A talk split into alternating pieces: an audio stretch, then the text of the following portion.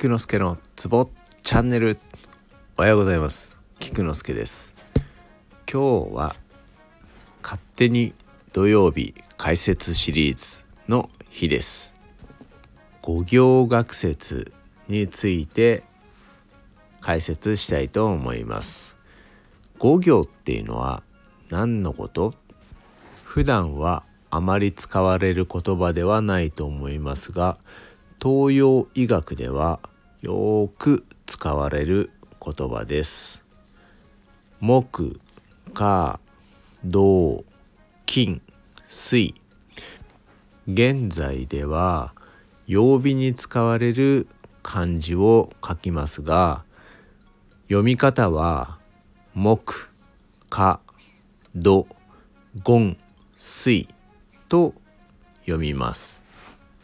五行的な考え方の起源はとても古くて陰の時代の宗教的観念にまで遡ることができると言われて広大な中国の風土を理解するために黄河を中心として四方の地域の土の色や生産物気候などをこの5つの代表的物質木火土金水に結びつけて分類して考えると分かりやすく五行説もこのような考え方から生まれたものと見られております。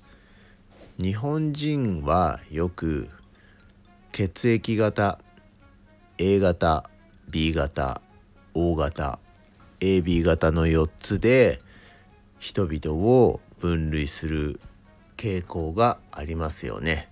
ちょっと雑なまとめ方ではありましたがこんな風に考えると分かりやすいと思います。今日は五行学説の五行について解説させていただきました。